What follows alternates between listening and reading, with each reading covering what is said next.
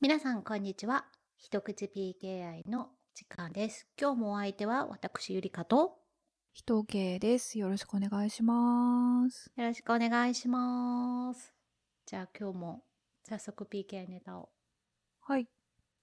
やっていきますか。はい。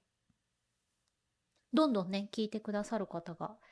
増えてきてというか、あの継続的に聞いてくださる方もいて、本当にありがたい限りありがとうございます。ありがとうございます。いろいろツイッターでも、そうだ、コメントをいただいてたりとかして、全部にちょっと返信できないんですけど、すごい嬉しいです。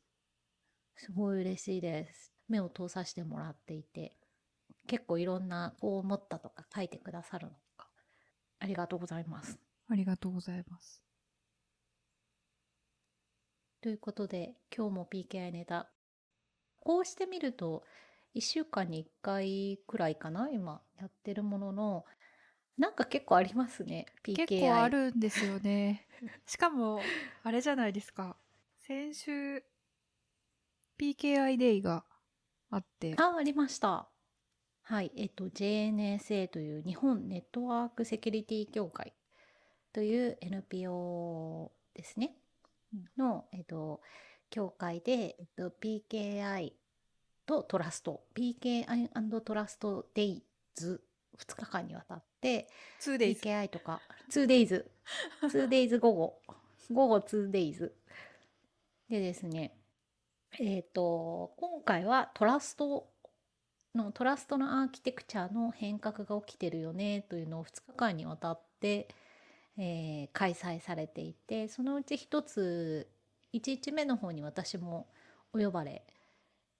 していただいてですねトラストアーキテクチャの変化っていうところの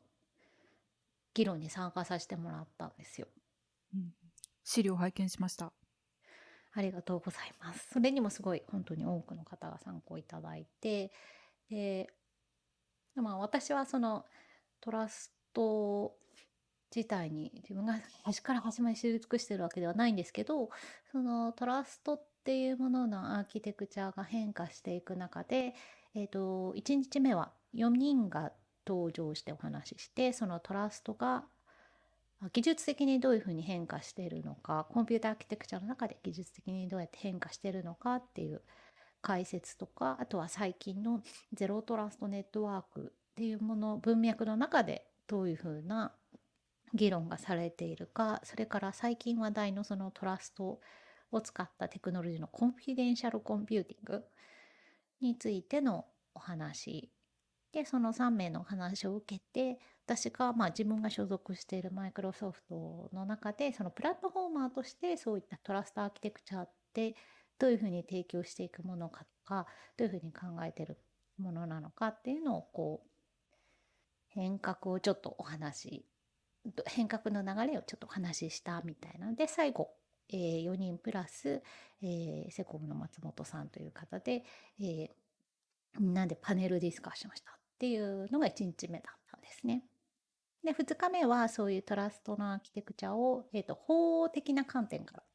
法的な観点からまあ議論したのが2日目という感じですごいいろんな多角的にねいろんな専門家が集まって議論をする場になってでこの準備期間この発表に向けての準備期間も含めてすごい自分自身がトラストって何どういうふうに実現するのっていうところとかすごい勉強になりました。その、このポッドキャストは一口 PKI というタイトルで、その PKI に着目して、えっ、と、トピ、トピックの紹介とかやってますけど、そのトラスト、そこで言ってるトラストというのは、その、そもそもの上位の概念みたいな感じなんですよね。そうですねテ。テクノロジーの名前前じゃなくて。そうですね。そう、PKI もそのトラストとそのトラストの検証をどうやって実現するかっていうのの一つということで。そうですね。でそこの今回すごい大きな私なりの気づきだったのがこうトラストって、まあ、概念だってトラストってそもそも何っていうところって人によって違うというか定義によっても違ってえーそこを、えっ、と、この話の中ではトラストはこういうものをしますっていう風にして議論しないとなかなか、えっ、と、何の話をしてるのかすごくブレちゃうなって自分の中でもこう考えてる時にブレちゃうなっていうのがあります。例えばそのトラストっていうのはまあ信頼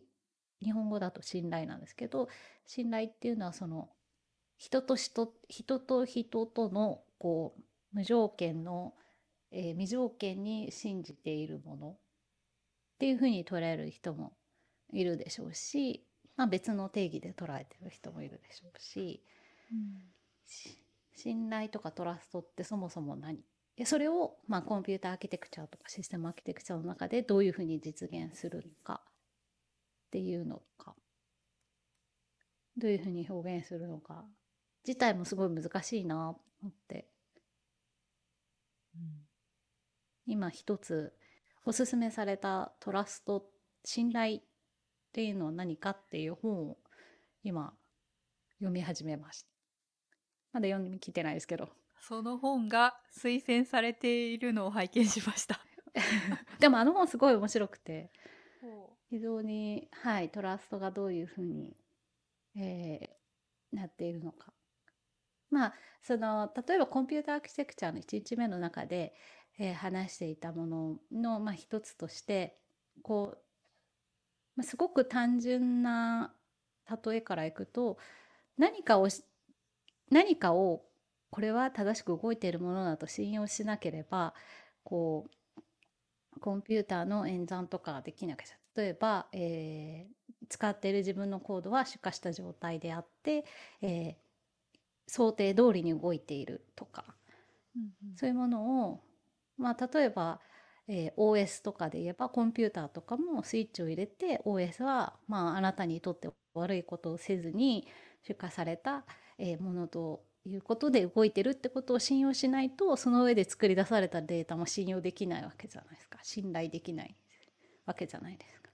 という感じでじゃあそれをたどっていくと信頼のルートはどこなんだっていううんのが、まあ、ルート・オブ・トラストにつながっていくわけで、まあ、その辺をこうすごく深く深く掘って、まあ、考えた2日間でございました。でこれをこうトラストとはこういうものだぞこうなんだぞって一つの見方で受けることは多分できなくてああいう形でいろんな分野の方が必ずしも専門家じゃなくていいと思うんですよ。いろんな人がいろんな立場から知識レベルの話は問わずにいろんなこうだと思うこういう風な視点もあるよねこうだよねっていうのを話し合える場っていうのがすごく貴重で自分にとってはすごく勉強になりました。私も、あのーアメリカから、えっ、と、ちょっとだけ、深夜帯だったんですけど、あのーそうですよね。はいうん参加されました。すごい真夜中ですね、アメリ真夜カから。中、真夜中でちょっときつかったんですけど、あのー confidential computing の話とかは、今回初めて見た概念だったんで、うん、難しかったです。難しいですよね。 confidential computing って今年バズワード化さするというか人気が出ていくということで非常にこう注目されている。日本だともしかすると少しあどうかな？海外だと結構えっ、とまあいろんな各社クラウドサービスで confidential computing が service in。2020年後半から2021年にかけて各社がサービスインしてきているんですけど結構日本以外のリージョンでまあ日本リージョンで提供開始になってないっていうのも大きいのかもしれないんですけど他のリージョンとかで開始しているところとかでは利用が始まっている企業さんがあったりだとかいろんな新しい形の、利用のされ方が始まったりとかちょっと盛り上がっているきてる感じはちょっとありますね。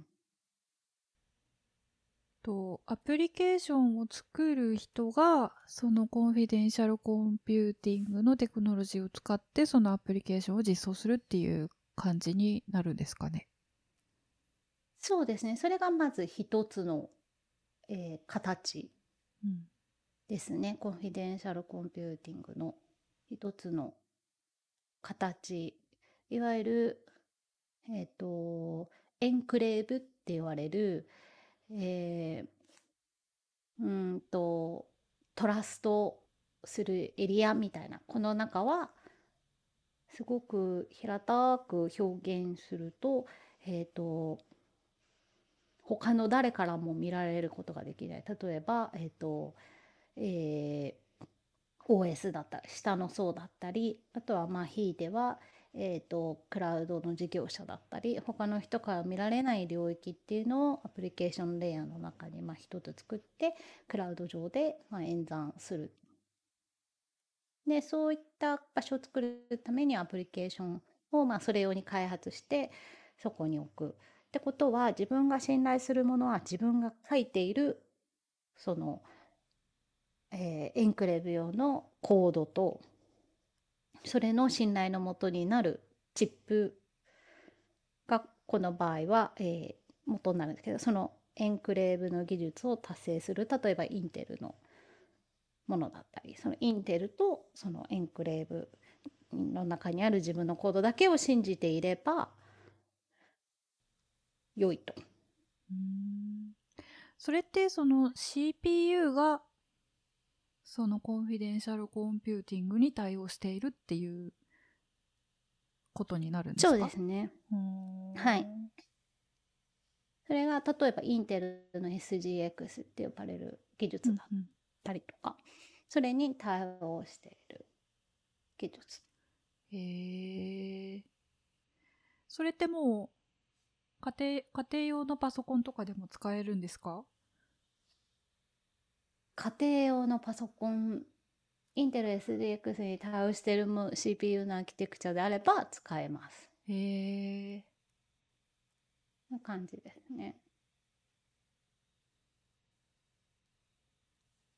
が、えっ、と、そうですね。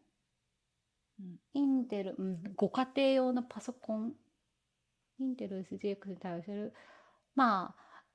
今、うん、コンフィデンシャルコンピューティングは、まあ、クラウド上で自分の手元を離れたところで演算するときに、の話なので、うんうん。ご家庭のパソコンというよりも登場人物はあのクラウド上、はいはいはい。クラウドサービス側にある演算。確かにそのハードウェアは自分のものじゃないですもんね。そうそうそうそう。だからそっちの方がメインになるというか。うんうん。なので平たく言えばクラウド上にあるコンピューティングって自分の手元から離れてまあクラウド事業者が持ってるハード上の上で演算されるわけじゃないですか。はクラウド事業者が管理して。じゃあそのクラウド事業者が例えば管理者とかがまあ見ようと思えばその演算中の処理っていうのを演算中は見れることになっちゃうわけですよね。ね例えばそのデータはえっ、とデータが保存されてる時例えばデータベースの中にある時とかはそこを暗号化したりだとかまあその処理が通信されてる時は TLS で守ったりってそこの部分は守られてるけど CPU 上で演算されてる時は今までってどうしても守られていなかった。他のそのクラウド事業者から見えるじゃないかとかそういう話にすると守られていなかったんだけれどもそこも守っていきましょうっていうのが、まあ、表現としては分かりやすいかもしれない。そうすると悪意のあるクラウド事業者の管理者とかが、えー、と何かしらデータセンターの中でいろいろやったりとかして、えー演算中の処理を見ることができるじゃないかと。でそういった、えー懸念を払拭するためにクラウド事業者は例えば監査を受けてこういった手順で、えーこういった運用をしているのでで監査を受けているのでそういったことはしてませんよと。まあ、かつそういった仕組みにもなってませんよ。例えばデータセンターに入って何かの処理をする時とかは、えー、職務分離をしてますとか2人1組で入ってちゃんと監視してますとかそういったことをしてやってますよっていうふうに、えー、いわゆる信頼を得ていた。で皆さんもそれは信じるしかないというかそれを信頼してたわけなんですけれどもそういった信頼を技術的に解決しようっていうのがインテル SGX とかの技術を使ったそのコンフィデンシャルコンピューティングっていう技術だっていうふうに理解するとこから始めると実情が見やすいのかもしれないですね。そういうその自分のものじゃないコンピューター上でえっ、ー、といろんなことをやるっていうのがクラウドコンピューティングですごく使われるようになったことで求められるようになったっていう感じなんですかね。そうですねその利用シナリオでやることあとはそのコンフィデンシャルコンピューティングを使ってその1人のユーザーとクラウド事業者っていう位置関係だけではなくて複数の利用者がお互いのデータを共有し合わずに例えば機械学習とかでいろんなえー、処理をしてでそのためには多くのさまざまなデータが集まるとより精度の高い、えーええーと、結果が出たり来たりするわけですよね。そこが、えーと、お互いのデータを今までは共有し合って、えー、一つのうんと知見を得なければならなかったのがお互いのデータを共有せずにその中で、えー、処理をして結果だけをそのパーティーが受け取るっていうことができるようになってるんですね。なぜならその処理中のデータっていうのは、えー、コンフィデンシャルコンピューティングによって守られて、えー、見ることができない形になっている。そういうご利益があることはなんとなく分かってきましたが、うん、まだあんましっくりきてないかも。これはですね、これは2日間かかります。ああ。ととりあえず言葉だけ学んだということで、えっ、ー、と、コンフィデンシャルコンピューティング、えー、インテル SGX。ちょっとですね、私一人の力量 私一人の力量ではここで説明しきれなかったです。すみません。全然全然。これはちょっと保留にしましょう。ちょっとダメです。余計な誤解を与えてしまいます。なかなか難しいですね。ということで今日の一口の PKI ネタをはい。やっていきましょうか。毎週毎週ね結構意外にも話すことがたくさんありまして、ね、はい、で結構、まあ、続々と例えばその2回3回くらいまでね証明書の有効期限が切れると、えー、その証明書に依存したサービスが使えなくなりますみたいなのがあってそういった、まあ、このサービスがまた証明書がしえーと、有効期限が切れちゃって使えなくなりましたみたいなのそういう事件的なものをいくつかやっぱり上がってたんですけど今日はそれじゃなくてですね一個ちょっと私がコメントしたいというか雑談したいなと思ったのがシャーワンです。はい。ハッシュアルゴリズムの SHA1 シャーワンアルゴリズムですね。シャーワンアルゴリズムがついに消え去っていきますねということで、まあ、これも自分の所属組織ネタにちょっとなっちゃうんですけど、えっ、ー、と、マイクロソフトの、えー、サービスというか、の中から、えっ、ー、と、来年2020、あ、来年じゃない、来月2021年5月をもちまして、シャーワンを使った、シャーワンで署名されたものは、えー、平たく言うと動かなくなりますよというのが、えー、発表されまして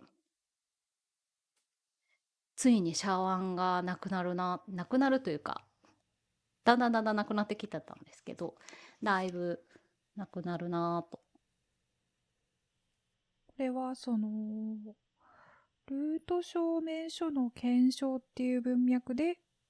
全部使われなくなるっていう意味なんですかねそうじゃなくてもう何もかもでえっとですね来月行われる措置シャワーの廃止に向けた措置っていうのは段階的にずっと行われるんですけど来月行われる措置っていうのはえっ、とマイクロソフトの、えー、CA 例えば、えーと、Windows で使うサードパーティーのドライバーだとかそれって、えーと、マイクロソフトにルートを持つ CA 局から発行された署名書とか、まあ、それでトラストされているものとか、まあ、あとはほとんどの Windows の、えー、ものとかは、えー、そういった、えー、マイクロソフトの CA が発行している証明書で署名されているものとかが多いんですね。でそのマイクロソフトの CA のうち、まあ、たくさんあるんですけどマイクロソフトが出してる CA のうちマイクロソフト CA のうち一つがあのシャーワンのものがあるんですね。でそのシャーワンのものが、えー、2021年5月で有効期限を迎えますと。そうすると、えー、信頼のルートとなっているそのマイクロソフトのルート CA が有効期限切れなので、えー、発行されている証明書も正しく検証を行うことができず、えー、有効な証明書とみなされなくて、えー、期限を迎えるとあ利用できなくなるということになっていきます。なのでその厳密にはえー、Windows で全くシャーワンが使えなくなりますよというわけではなくて、マイクロソフトの CA 配下の、えー、証明書、シャーワン証明書が全て使えなくなりますよ。ひいては、その Windows 上で、まあ、多く使われているドライバーだとか、モジュールとかがそういうものでサインされているものが多いので、そういったものは全部使えなくなりますよという措置です。はい。で、そう、ここでまあ懸念されるのが、まあ、サードパーティーのドライバーだったりだとかがまあ動かなくなったりだとか古いものですね。うん、なんか影響ありそうですね。そうですね。で多くの例えばサードパーティーベンダーさんとか、まあ、マイクロソフトもそうなんですけど、えー、シャーツ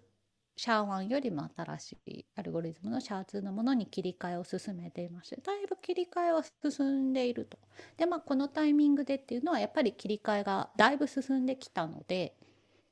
まあ、影響安全性を考慮しながらもそのみんなが一気に使えなくなるってことはないだろうそろそろ。まあ多少の問題はやっぱりね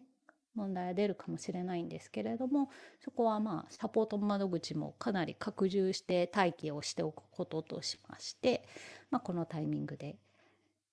やっていこうでシャーワン廃止に向けたロードロードというかですね道筋は結構前からやっていましてシャーワンのねちょっと歴史をこれをもって振り返ってたんですけどシャーワンができたのが1995年。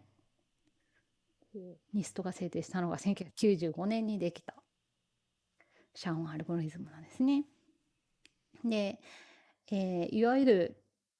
これシャーワン期待化してきたぞっていうのが始まったのは2005年にシャーワンで衝突が、えー、可能な可能であると論文が発表されたと。衝突が可能であるというのは、えーと、同じハッシュなのに中身が違う2つの、まあ、原文ができると。まあ、違う原文から同じハッシュができてしまう。平たく言うとそんな感じですね。そうすると同じハッシュなのに、えーと、違う中身ができてると、まあ、改ざんが可能になってしまう。なので、えーこれはもう安全なアルゴリズムではないのではないか。で、えっ、と、こう、シャワンというか、まあ、ハッシュの安全性は、まあ、数学的な、えー処理量に依存しているので、うん、こう、アルゴリズム的にこうすれば早く、えー計算できますよっていうアルゴリズムアルゴリズムが発見されるとともに、まあ、計算スピードが速くなって例えばコンピューターが進化して計算が速くなると例えば100年かかってたものが1年でできるようになると、まあ、早く計算できるようになって結果としてまあ破られてしまうというふうになっていくわけですけれどもまずそのアルゴリズム的なものこうすれば早く計算できてこう理論上、えー衝突を発生させることができますよいう話にまずはなってでそれを受けて日本の、えー、と暗号技術の評議会電子政府のための暗号技術の、えー評議を行っているクリプトレックで2006年に、まあ、シャーワンは、まあ、もう安全性がまあ疑われる形になってきている。で2008年には、えーセキュリティ政策会議から日本政府ではまあ移行指針が出ていきますと。なので2008年くらいから日本では本格的にシャワンから移行していきましょうねという話が出始めていた。まあ日本だけじゃないんですけど、まあ、その後からあの移行に向けて次の移行次のあより良いアルゴリズムに移行していきましょうねっていう話が実はそこから始まってたと。でいよいよ2015年に、えーもう少しこうすれば可能になりますよという論文が出て2017年に、えー、Google さんとあの、えーもう一つ大学の研究者さんが実際に、ま、クラウドとかがね本格的に始めましてそういうコンピューターリソースやると現実的に可能ですよ。これくらいの時間とこれくらいのお金を使えば現実的にも可能ですよというのが発表されてそこから一気にもうそういった理論上可能っていうとこから現実的に可能っていうところに動いてきたので利用をやめていきましょうということでいろんな、えー実際に利用されているサービスとかから各社利用廃止していきましょうという流れに本格化してきたっていう感じですかね。でマイクロソフトの文脈でいくと2016年にもうマイクロソフトのサービスとか製品とかからシャワーを一気に引き上げていきますよ廃止に向けて引き上げていきますよって発表したのが2016年でそこからだんだんだんだんここでは廃止しますここでは廃止しますという感じで進んできたと。で2017年には、えーウェブサイトで利用されている、えーサーバー証明書ですね。ブラウザで、えーサーバー証明書が提示する証明書の証明書にシャーワンが利用されている場合はこの証明書は有効ではありませんという表示にしましょうとしたのは2017年今から3年前ですかね。で、えー2020年には、えー、とマイクロソフトが提供している、えー、と更新プログラムが提供しているツールとかダウンロードセンターからこうダウンロードして使っていただくような、えーものすべては、えー提供するものすべてはシャー1を使わないシャーを使っているものは全部削除してシャー2のみにする。それは電子署名がっていう意味ですか？電子署名が。えっ、とそのダウンロードして使ってもらえるやつからシャーワンを引き上げるっていうのは、えっと、その、えっと、ダウンロードさせているそのバイナリにつけているデジタル署名ですね。を、えーシャー2を使うようにしてるんですけれども、えーシャー1が使われていたツールやバイナリに関しては全て廃止シャ,ーシャー2のみに限定すると。Windows アップデートで配っているアップデートパッケージも全てシャー2の署名のみにしているという感じになって今回5月にいよいよ、えーそういうマイクロソフトのルートを持つバイナリーについては Windows 上で実行できなくなっていきますよという感じになってこう2016年からマイクロソフトの中では始まってた。ひいて言えば業界では2005年とか2006年ぐらいから始まっていた移行に向けてのこう流れがいよいよこう最終段階に来たなという感じがします。長い旅路でしたね。長い旅路でした。で、ここで Windows の話というか Microsoft の話でいくと、シャー1じゃなくてその次のシャー2を対応している Windows っていうのが Windows 7からだったんですね。Windows サーバー。サーバーで言うと Windows サーバー 2008-2008R2 で Windows 7-2008 2008R2 は出荷当時はなくて追加でシャーツをこう検証するためのシャツを正しく、えー検証するための、えコンポーネントを、まあ、追加のアップデートとして提供している感じなので完全に、えー、とシャーツの処理が端から端まで全て動くってわけではないんですね。それは Windows 8からなんですね。まあそういったね昔のレガシーの製品が終わっていく Windows XP はシャーツはほとんどできないのかななのでシャーツのみにしてしまうと、まあ、そういった製品が困ってしまうという問題があったんですけれども、まあ、そういった製品はサポートが終了になりましてそういった流れを受けてシャーツのみにしてもだいぶ大丈夫なうん環境になってきたのではな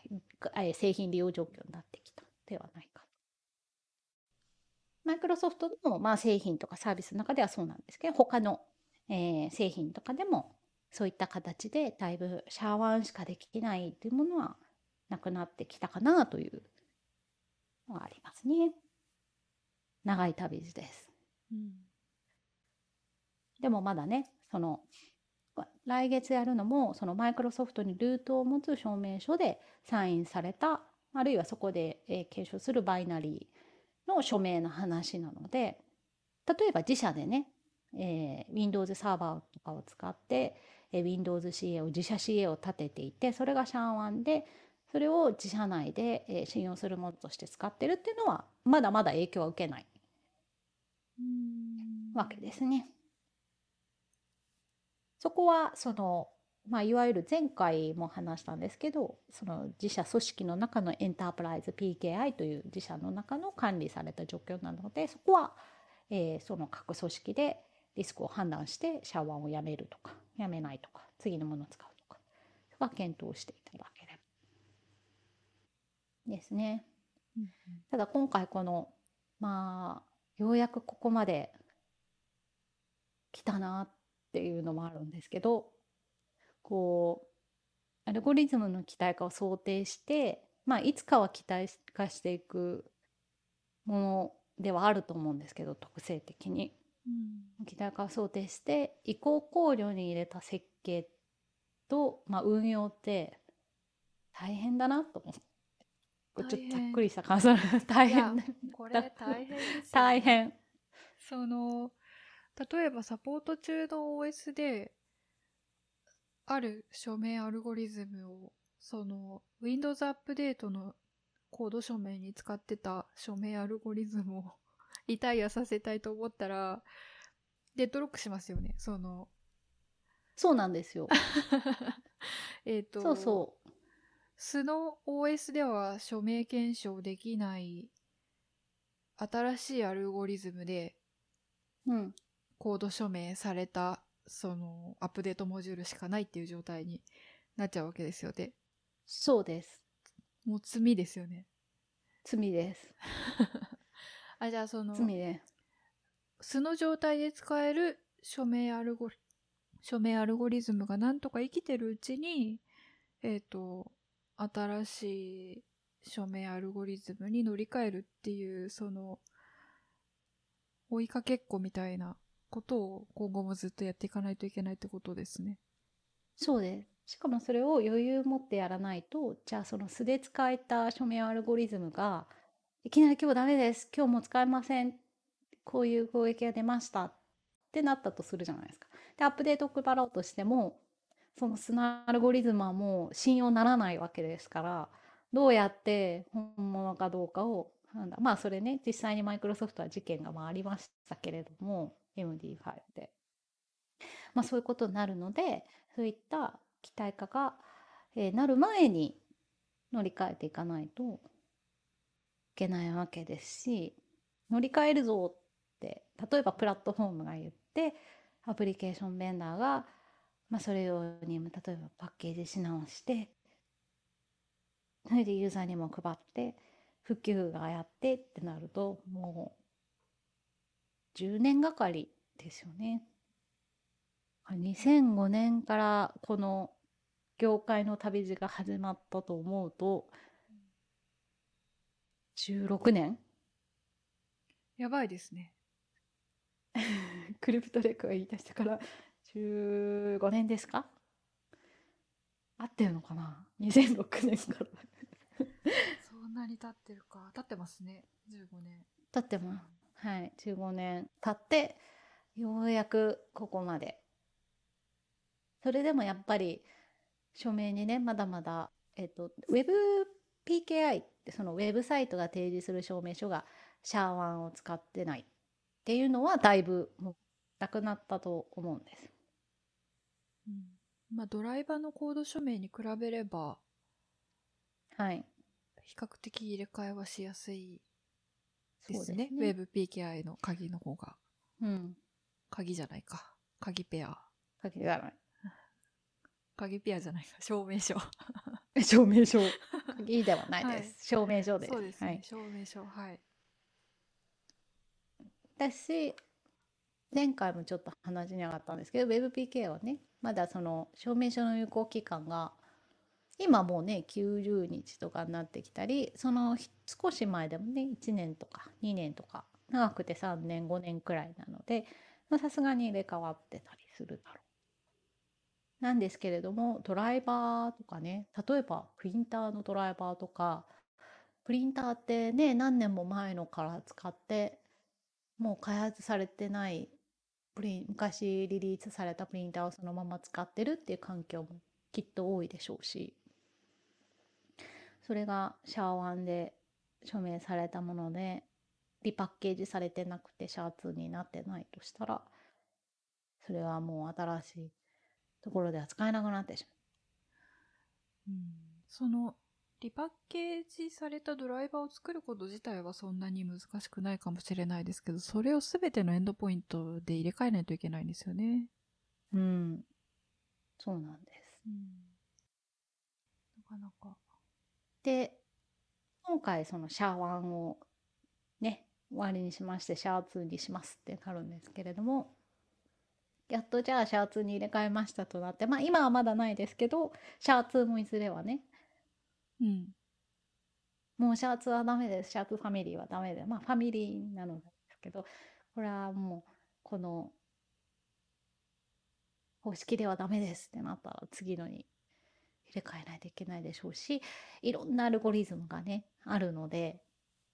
ね量子コンピューターの波もありますしなかなか移行考慮にした設計って大変ですね。うん、しばらくはシャツ頼みということで。そうですね。でもこうなかなかこうこういう暗号アリズムとかハッシュアルゴリズムとかこういう PK を支える要素技術のアルゴリズムってまあ例えば PKI だとか証明書だとか暗号だとかは、まあ、やってれば安全で何かしら使ってれば安全っていうふうに考えるこう IT 管理者の方も結構多いと思うんですけどその何でもいいから使ってる。れば安全っていうわけじゃなくて、まあ、正しい期待化してないその安全性が保証されているアルゴリズムで使ってることが大事だよっていう、まあ、そのためにはそういった、えー、期待化してない安全なアルゴリズムにこう移行を前提として、えーライフサイクルというかシステムのライフサイクルを考えていくことが大事だよっていうのがだんだんだんだんね広まっていくといいですよね。という一つのアルゴリズムが最終段階の終わりを迎え以降は大変ですねというお話でした。はい。あなんか今日ありますか ?PKI ネタ。えっ、と、その PKI デイの流れでもありますが、あれですね。長期署名ガイドラインっていうのが出たらしい。そうですね。日本ネットワークセキュリティ協会の方からですね、長期署名ガイドラインっていうで、私、長期署名というか署名に自信がないんで、これを読んですごい勉強しようかなと思ってるんですけど、さっきのそのシャーワンでね、の安全ではないアルゴリズムが、まあ、利用されている場合に、えっ、と、長期署名というものを使うと、そういって期待化されたものでサインされていた当時のものを、まあ、延命させることができる。うん。という技術なんですよね。長期署名っていうのは。ちょっと正しくない言い方かもしれないんですけどなんか法律とかで5年とか10年保管してくださいっていう風になってる書類とかもデジタルで、えー保管して、で、そのデジタルで保管してるファイルが改ざんされたり、破壊されたりしてないことを、えーその保管期限である5年後とか10年後とかっていうタイミングでも、確実に検証、その署名を、デジタル署名を検証することによって、えーと、当時のままであるっていうことを保証する。担保する。うんっていうテクノロジーなんですけど、うんうん、そもそも署名検証自体が難しい。うーんデジタル署名の署名検証難しいですよね。難しい。それを言うとあのデジタル署名と電子署名って違うですけどあまあ言葉としてってことですよね。言葉として違うんですけどデジタル署名と電子署名の名前がもう似すぎていてもうそこから私はすでにつまずきます。そんなこと言っちゃいけないんだけど 電子署名デジタル署名っていう言葉自体がもうそうすべてに難しい。言葉の、まあちょっと日本語、うんと、そもそも、まあ特に、あのー私アメリカに住んでると、ハンコがないんで、えっ、と、いろんなものに自分のサインを書く機会がありますが、えっ、と、その紙に自分のサインを書くっていう行為を、えー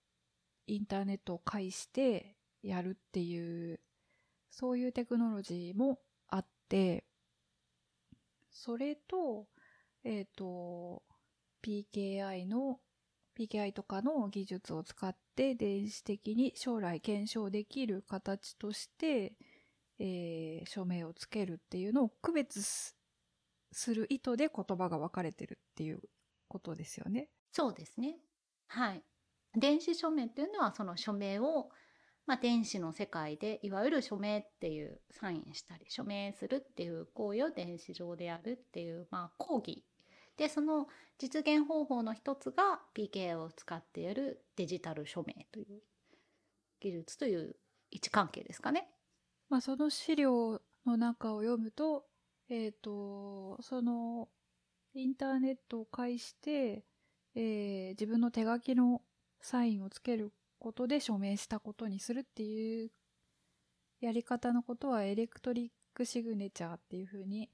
一般的には呼びますみたいなふうに書いてありました。はい、はい。電子署名ですね。英語で電えーエレクトロニックシグネチャー。はじめにのところでデジタル化とネットワーク化の進展に伴いデジタルデータの保障と取り扱う人やサービスの信頼性がこれまで以上に必要とされるようになっている中でもデータの作成責任とその申請性はアナログ時代においては署名や押印によって担保されてきたデジタル時代においてはそれに相当する技術として電子署名があると。うんでその下のスコープのところで電子署名とは電磁的記録電子文書に関連付けられ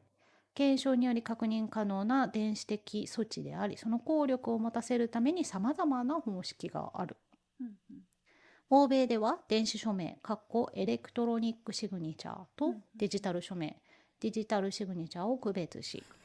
電子署名は広い意味で本人と電子文書との関係を示すために本人が作成した電子データを指しデジタル署名は署名者の身元とデータが改ざんされてないことを公開鍵暗号技術を使って検証できる技術を指す。うんうん。ということらしいです。そうですね。書いてありました。これが結構多分一般的な定義ですかね。うん。なんか引っかかります？あの実際に自分が、まあ、紙にサインを書くタイミングは何度も何度もあるんですけどそれについての署名検証っていうのはあんまり現実として考えたことがなかったなと思って。ああ、ハンコでいうとこの陰影を確認するみたいな感じですかね。うんうんあの、ね、あの、陰影を比較して、うん。偽造ハンコだとすぐにわかるってやつで、サインも比較するんじゃなかったですっけ？まあ多分そういうのが必要なシーンではされるんでしょうねちょっと書いてみてとかっていう感じで書いてみたやつと似てるかどうかあれ、銀行とかのサイン書くじゃないですか。口座開設の時のサインうんとか。うんあれと、なんかの時のサインで、私比較されたことありますよ。サインが違いする。あそっかそっかじゃあ小切手のえっ、と現金化とかするときは小切手のサインでも多分、中の人は見てるんだなんか私もすごい昔ですけど住んでる時は比較された経験が一回あります。まあ目視でも例えばパスポートに書かれてるものと、えー小切手に書かれてるものを目視でね比較して確認したり例えばクレジットカードの裏書きの署名と、えーお会計した時の署名を店員さんが目視で確認したりすると思うんですけどあれをなんか電子的に確認するシーンに覚えがなんかありますね。うんまあ日本だとねハンコをデジタル的にこう比較ハンコの陰影をデジタル的にハンコの陰影は比較しやすいですもんね。そうですね。でも、うん、手書きのサインもなんかなんかそういう技術によって本人性の比較を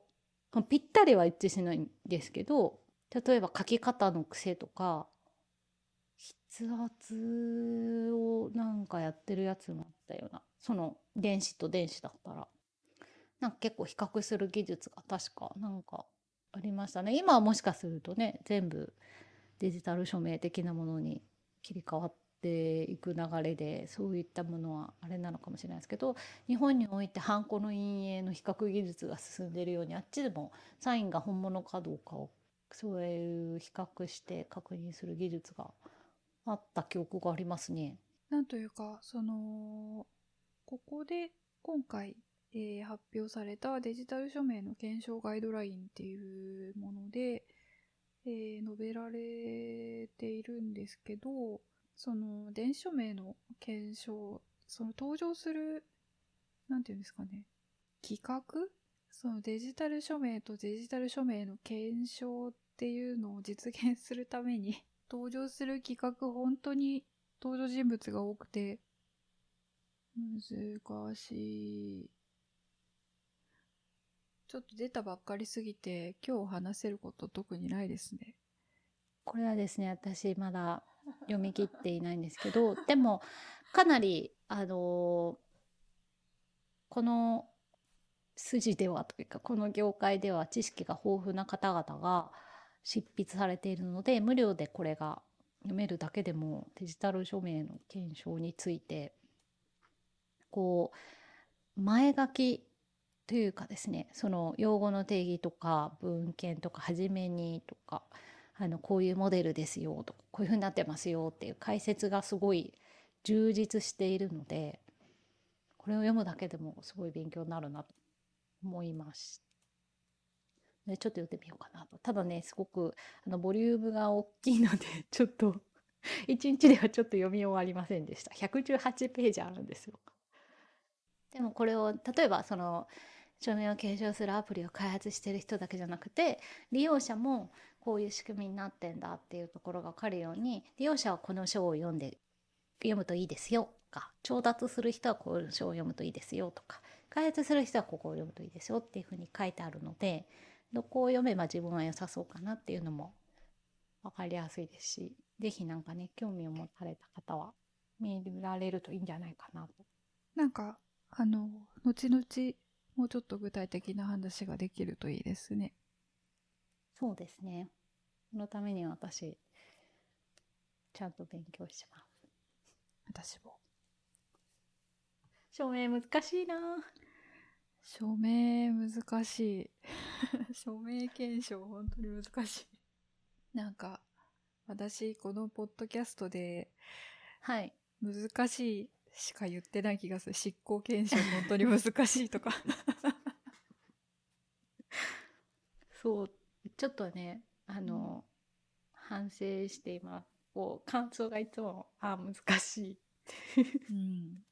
言うんでちょっとなんかもうちょっと建設的なコメントしようと思うんですけどなんか難しいなと思って。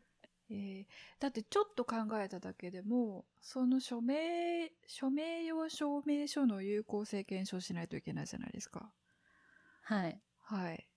でその署名用証明書のえっ、と有効期限が切れてないかとかそのうんうん。証明書として正しいかっていうのがまずあってじゃあその証明書が執行してないのかっていう検証をしないといけなくてはい。でえっ、とその署名用証明書がその署名を検証したコンピューター上でトラステッドルートにつながるかどうか検証しないといけないですよね。うん。発行した CA とそのルート CA までちゃんとたどれるかですね。その署名を検証しようとしてる人がそのあれ？それは検証しなくてもいいんですかね？ルートまで検証しないといけないと思いますけど。け署名を検証するときあその署署名を信頼するかどうかがそこを信頼してるかどうかにかかってくるからってことかうん。うん。証明書を信用しようと思ったら、はい信頼されたルート証明局から発行されているかを信用しなくといけなくてさっきのシャーワンの話に戻るとその CA をマイクロソフトの CA を、えー有効期限が切れますのでひいてはその配下の署名用証明書は全部信用できなくなりますよ。ひいてはそれで署名されたドライバーとかコンポーネントは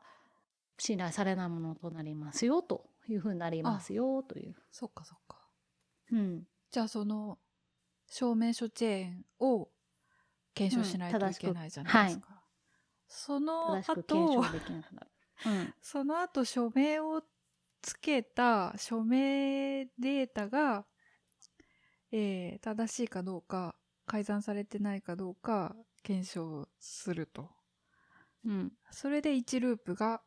それでやっとそのえっ、と署名をつけた対象のドキュメントが当時のままでありうん、当時のままであるってことがやっと分かってじゃあその次に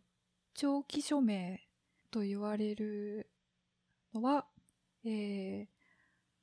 多分あれですよね。いろんなそれに対してアドバンスドな情報がついてるから長期にわたって署名が検証できる状態っていうのになっててえっ、と多分その一つはタイムスタンプだと思うんですけど。タイムスタンプタイムスタンプのトークンを検証しないといけないじゃないですか。そう大変すぎる。大変すぎるでしかもそすのごい。長期署名って多分そのその時その時に信頼できるえっ、とアルゴリズムを使って署名を多分ね追加していくんですよ。そうですよね。ね。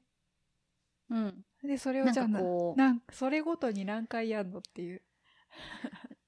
う、ラップしていく感じですよね。うんいやー、大変。うん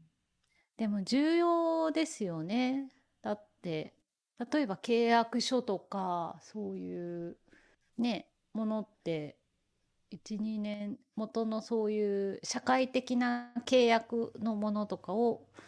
電子上で実現させようと思うと、そういったことも考えないといけないわけですからね。最近は大変ですよ。なんかそのブロックチェーンの方にお株を奪われてる感じはありますけどね。署名ですか？署名自体がですか？署名というかまあその時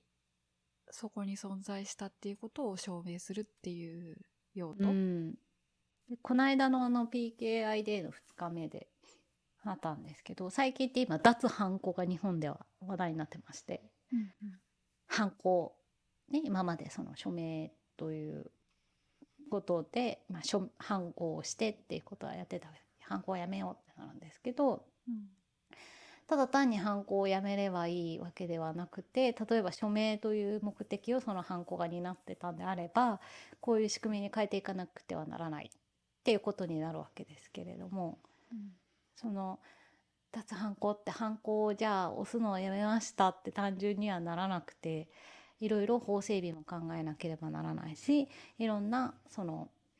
署名をするっていうことを代替手段代替手段というかこうデジタルとか電子の世界ではどういうふうに実現するのかっていうのをこういう仕組み上も法制上も考えなければならない単純な話じゃないなと思ってこのハンコを押すのポンポンポンポン押すの大義なっていう話じゃないんだなっていう大変なことですよ。これをどなたか実装してくださってる方がいるっていうことがすごいですよね。すごい。何でもそうか。まあでも例えば3回ぐらい前で話したあのねえっ、と税金を納める時のあの確定申告も今マイナンバーカードで署名したりとかして出して、まあ、マイナンバーカードでそういうことを実現するプラットフォームというかができていて、まあ、自分自身が署名用の証明書を持ってその自分の鍵で署名してこういうことができるようになるってなるとそういう社会の中で自分自身が今までこうポンポコポンポコ自分だけが持ってるハンコを使っていたようにマイナンバーカードとかの署名用証明書でこういうふうにできるようになるってねいうことになるわけですからどんどんどんどん社会には実は広まっているところでもありますし私はこうマイナンバーカードのでこうかなり便利にネットを介して市役所に出す書類とかもだいぶ減ってありがたい限りなところなのでうんうん思った以上にもう社会では使われてるっていう感じなんでしょうね。私マイナンバーカード自分のやつ持ってないんですけど。まあそういうこう人生において何かを契約しなければいけないとか市役所に提出しなければいけないとか申請しなければいけないそういう政府とか公共のものに対してしなければならないっていうタイミングが来ないと多分そもそもそういうのが必要になるシーンがないのであればえっ、と多分マイナンバーカードで楽になったなって感じることをきっと少ないんだと思うんですけどたまたま今自分が人生におけるそういうフェーズにいるのでいろんな市役所をやり取りしないといけないとか毎回毎回こういう書類出さないといけないっていうフェーズがあそういうものが多い人生のフェーズにいるのでちょうど今そういう移り変わりを感じられている世代なのかも。本当ね毎年毎年なんで同じのをこう何回も何回も書かせてハンコを押しまくらされるんだって思ってたんですけど去年よりも今年の方が少ないしっていうのを感じてます。ああ、いいですね。現実社会で使われているところを私ももっと見てみたいです。うん、まあねこういうのって逆に言うとユーザーの体験としては、利用者の体験としては、ちょっとカードをかざすとか、ネットでやるくらいの感じなのかもしれませんけど、そういう信頼を成り立つそう成り立たせる技術ってなんかこの間ね私の信頼尊敬する業界の先輩の方がおっしゃってたんですけど信頼ってもう水と空気と一緒でそこにあるなんて思わないで生活をするようなものなわけ。PKI とかそういうものであっていちいちこの水は飲めるのかなって疑いながら生活しないじゃないですかそこにはこう水道局への信頼があるとかね。で PKI ってそういうものでこういう署名とかも署名が正しい署名がされていて改ざんされてなくて申請性があってうんたらかんたらっていうのは利用者としては本来は水と空気みたいなものなんですよね。自分がその署名を検証する立場にならない限りはそんなに大変さは分かんないかも。そうですね信頼を検証するものを作る立場じゃない限りは ちゃんとねシステムを最新の状態に保っていればよしなにシステムがやってくれてるはずと望ましいと思います。望ましいと思います。そう考えると本当 PKI は尊いですね。本当にね。もうギリギリですよね。うんひ人間が運用できるギリギリの複雑さですよね。そうですね。時々事件、時々うん事件事故が起きるとね。事件、事故起きると、なんか PKI では人類に早かったとか言われますけどね。うんいや、署名はね、また今度、はい、ゆっくり。考えたいなと思うことで、今日はシャワーに始まり、署名、署名、署名、署名の PKI の一口でございました。はい。はい。といったところですかね、今日は。そうですね。なんかもう、結構喋っちゃったんですけど、うん。セミの話していいですか？セミ？うん。セミって昆虫の？夏に鳴くやつ。そうそうそう。夏に鳴くやつどうしたんですか？もう鳴いてるんですか？いや、なんか、アメリカで今年、17年ゼミ ?17 年ゼミ？っていうやつがね、大発生するらしいんですよ。へえ。初めて知りました。17年ゼミ。えっとなんか、セミって、今、現代に残ってるやつってなんかね、素数、素数ゼミっていうらしいんですけど、は3年、5年、7年とか、で、13年、で、17年っていうのがいるらしいんですよ。それはあのセミのこう寿命寿命っていうか土の中に潜ってる期間、期間が17年。その17年。へえ。長くないですか？7年長い7年っていうイメージでしたなんで7年なのかな？理科とかではなんか7年潜ってますとかって習いませんでした？それは多分日本にいる種類なんじゃないですかね。あ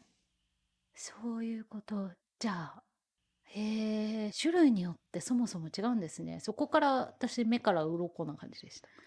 なんかそれがもう数がやばいらしいんですよ。多いと。えっ、と、東、東アメリカえー多分、ワシントン DC とか、あっちらへん、メリーランドとか、あの辺のエリアにだけ、数十億匹とか出てくるらしい。数十億匹。へえそのセミもそのセミもやっぱ鳴くのかな？鳴きますよね。めっちゃ泣いて、だからそのセミが出てきてる間も、その地域に住んでる人何もできなくなるぐらいやばいらしいんですよね。へえ。ってことは前は17年前に発色。17年前ってことは2003年ぐらいか。えっ、と、東海岸ですか？発生するの。海岸まで行かないかも。でも東あたりうーん。ワシントン DC とかぐらい。なるほど。恐ろしいですね。え、でもテキサスは東海岸？あ、テキサスはね、多分関係ないんですよね。なんで でテキサスはセーフかな？でも大変ですねアメリカねちょっとでもあの理由わかんないですけどちょっとワクワクしてしまっててえワクワク？虫好きですか？いやどちらかというと好きじゃないんですがでもなんかその異常事態感あるじゃないですか。多分やばいんですよ。もう喋ってる声も聞こえないぐらいセミが鳴いてるってやばくないですか？そこまで大量繁殖するのって大変ですね。でも17年前も大変だったわけなのでその時なんか次回の17年に向けてなんかやったんですかね？うーんわかんないですねまあ17年経ってればなんかテクノロジーが進化してもしかしたらうまく対策できるのかもしれないですけどなんかそのセミの出てくる周期が素数素数になってるのってなんか理由があるらしくて。えー、どんな理由なんですか？うんと他の天敵が例えば2年周期とか3年周期とかで出てくる天敵がいたとしたらえっ、とその素数じゃない周期で出てくるセミはうん。何回も何回もその天敵と当たってしまってあー淘汰されて結果そう素数素数サイクルのセミだけ生き残ったそうみたいな。そうあとはなんかその周期が長い方がうんえっ、と氷河期を耐えることができたんじゃないかとかあるらしい。いろああそういう地表の話が。なんやかんやに耐えれたんじゃないかとか。そうそう。あとその、あのー周期が素数の方が、えーセミ同士の交配？違う種類と交配しちゃうと、その次の子孫が生まれないみたいなやつがあるらしくてその素数周期の種は、えー混ざりづらかった、混ざるタイミングが、うん少ないために、えー現代まで残ったんじゃないかとかいろいろあるらしいです。へー奥深いね。あのーもうそそろそろもうちょっと暖かくなってくると出てくるらしいんですよね。多分あれですよ。グローバルニュースになりますよ。ねえ。毎年でもアメリカってこう何かが大繁殖してるイメージが。ああイナゴとか？イバナゴはバッタイナゴかな？イナゴ。イナゴイナゴバッはタえっと、あれなんか、自分自身を土台にして、踏み台にして海を渡ってくるみたいな記事読んだな。大群で移動すると、そのイナゴ、イナゴ自体が陸みたいになって、あ、うん。そういうこと？みんなでこそうそう、そのうへえ海の上をずっと飛び続けることはできないけど、そうやってへえみんなでこう海を渡る橋を作って仲間を。うん。次の大陸へ届く 届けるみたいへやばい笑い事じゃないですけど。すごいな。でもそういう面白いですね。奥深いな。虫ねいっぱい。実際その虫がいっぱいいるところを見たら多分怖いんだけど。でもなんかあのニュースとしてすごく興味があってもうあのワシントン・ポストとか今年今年あいつらが来るぞみたいな記事がもう出ててそういうのとかすごい読んじゃいました。奥深いなあ。の調べるとセミの画像が出てきちゃうんで虫の、うんそれだけだな。それだけかな。画像が苦手な人はちょっとあれですけれども。私ちょっと苦手派なのでちょっとあれなんですけどでもそういうこうなんか謎生物の進化とかすごい好きなんですよ。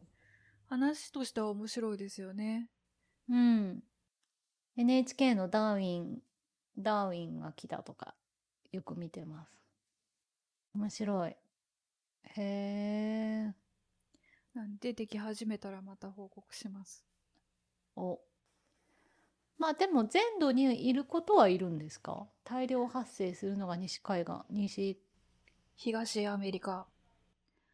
全土にはいるんですかね？その一斉に狭い範囲に出てきて、その種だけで交配するっていうのが目的なんで、多分ね、アメリ,、うん、アメリカ全土に出てきたりはしないんですよ。なるほどね。もう出てきて、面白い。パッと交尾して、また土に帰って17年っていう。面白い。へえ。でも理にかなってますね。そういう他の種と混じると、こう弱くなっていくと考えるならば。でも、例えばお米とか果物だと他の種と混ぜることによって強くしていくって考えるのも。あ、でもそれは強い品種改良で強いやつだけをうまく掛け合わせるってことなのかな。逆に混じっちゃうとよく弱くなっちゃうパターンもあるからなのかわかんない。全然わかな。りません。あーすごいなー。ちゃんと生物を勉強しとけばよかった。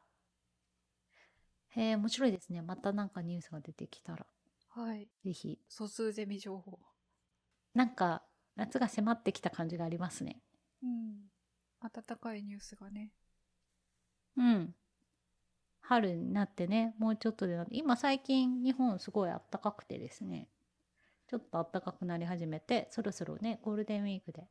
春もだんだんだんだん暖かくなり、それでね、春キャベツが美味しい季節なんですけど、キャベツスライサーを買ったんですよ。でキャベツめっちゃ好きなんですけど、キャベツスライサーのいいやつ買ったんですよ。今までって100均のね、ちょっとしたスライサーで、しのいでたんですけど、ふわふわする、とんかつの脇にあるキャベツあるじゃないですか。はい。あれがめちゃめちゃ好きなんです、私。とんかつ屋さんに行くと、キャベツばっかり食べてる。とんかつむしろいらないぐらいの。えー、とんかつは食べたいです。まあ、とんかつは食べるんですけど、あの、ふわふわキャベツ、食べるんですけど、食べるんですけど、キャベツめちゃめちゃ好きで、めちゃめちゃ好きなんですけど、あのーあの千切りってなかなかこう、プロ用機械じゃないと難しいというか、ご自宅の100均スライサーだとなかなかああいうふわふわいい千切りできなくて、もちろん私の手でこう千切りするぐらいではですね、あのふわふわな感じには全然ならなかったんです。で、これはどうしても、まあ最近とんかつ屋も行けないし、食べたいなと思って、1000円ちょいぐらいする、もうとんかつ屋のキャベツになるふわふわスライサーっていうのを意を決して買ったんですけど、これがすごい大当たりで自分的大ヒットでめちゃめちゃもうとんかつ屋のキャベツになるんですよ。めちゃめちゃ美味しい。これ素晴らしい買い物をしました。などんなやつなんですか？あの、えっとですね、えっ、と、ピーラーの幅が広いみたいなやつですか？そうそうそうそう、普通のですね、あ、そう、ピーラータイプも昔買ったんですよ。こう、ピーラーで手にキャベツを持って、手に、あの、皮むき器みたいな形をした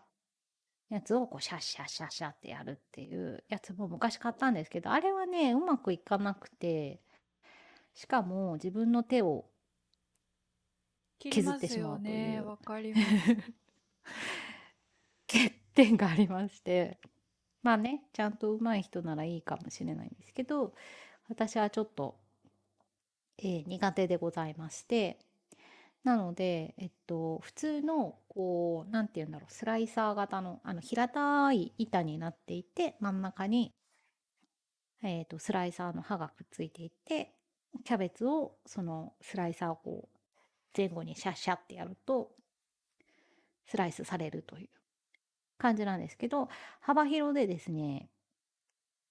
キャベツをこう一個こう横に置ける、うん、半分に切ったキャベツをそのままこうスライサーの上に乗せて、えースライスできると良さそうです。っていう感じのやつですね。うん。で、刃がね、こう、ちょっと波打った形をしていまして、これが、こう、ふんわりとする秘訣らしくてですね。どうやら。うん。で、しかも、すごい軽い力で、ふんわりと細いキャベツが、こう、もりもり出来上がるという感じでございます。羨ましいです。とんかつ、とんかつと一緒に食べたいです。もう、あそれから、すごい、あの、揚げ物を自宅ですごいやってまして、もう、キャベツを食べたいがために、やっぱり、さっきのね、とんかついらないってちょっと言っちゃいましたけど、やっぱ揚げ物があって、揚げ物を食べて、だから、このあの、とんかつ、あの、キャベツが引き立つうん。そう思います。ので、あ揚げ物はまあいるにはいるんですけど、私ね、アジフライがめちゃめちゃ好きなんですよ。私も好きです、アジフライ。それでアジフライを、アジフライを揚げまくってまして、羨ましい。アジフライ美味しい。しかも一かご、えー、6匹分、あ、6枚ぐらいかな ?3 枚おろしの、えっ、と、6フィレ分くらいが入って300円くらいで最近ご近所で売ってまして、もうアジをフライしまくってますね。もう骨までね、柔らかく食べれるし。羨ましいですね。はい。それで味とこうキャベツをもう心ゆくまで一玉ぐらい食べちゃうんですね。ああ、いいですね。なんか、こっちだと、柔らかいキャベツ一年中売ってるんですよ。うんうんうんうんうんうん。普通の、あの、パリッとしたキャベツも売ってるんですけど、あ、パリッとしたキャベツも一年中売ってるんですけど、柔らかいキャベツも一年中売ってて、うん。私いつもそっち買ってますね。なに日本の春キャベツってやつと違うのかな？わかんないですけど。春キャベツちょっと柔らかくて甘みがあって、春キャベツ、そうですね。春キャベツはスライスのあの、ね、ふわふわ千切りキャベツもいいんですけど、春キャベツは私あの、ちょっとくし形に切って、グリルでちょっと焼いて、オリーブオイルかけるみたいな。ああいうちょっと甘みがね、じっくり、低温でローストすると、ちょっと甘みが出る感じが。これまたいいですね。うん。あと、ロールキャベツとか。あー、ロールキャベツやったことないなロールキャベツでも作るの簡単ですよ。なんかもうね、キャベツ茹でたら、それでもういいじゃんみたいな 気になっちゃう。あの、コロッケになかなかたどり着かないのと同じ理論だと思います。ああ。なるほどう。んポテト潰したらもうこれでいいじゃんみたいな。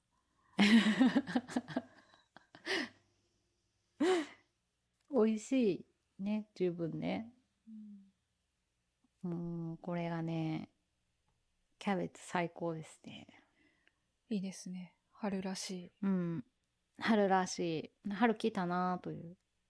感じです。じゃあ春も過ぎて、夏になる頃には次はじゃあセミの話題で。いよいよ来ましたよ的な感じで。ひとけいさんからセミの話題が来たら夏だなとはい。いうとこですね。じゃあ今日はそんなところですかね。はい。はい。じゃあそんなところで今日もお聞きいただきましてありがとうございました。ありがとうございました。また次回お会いしましょう。それではバイバイ。さよなら。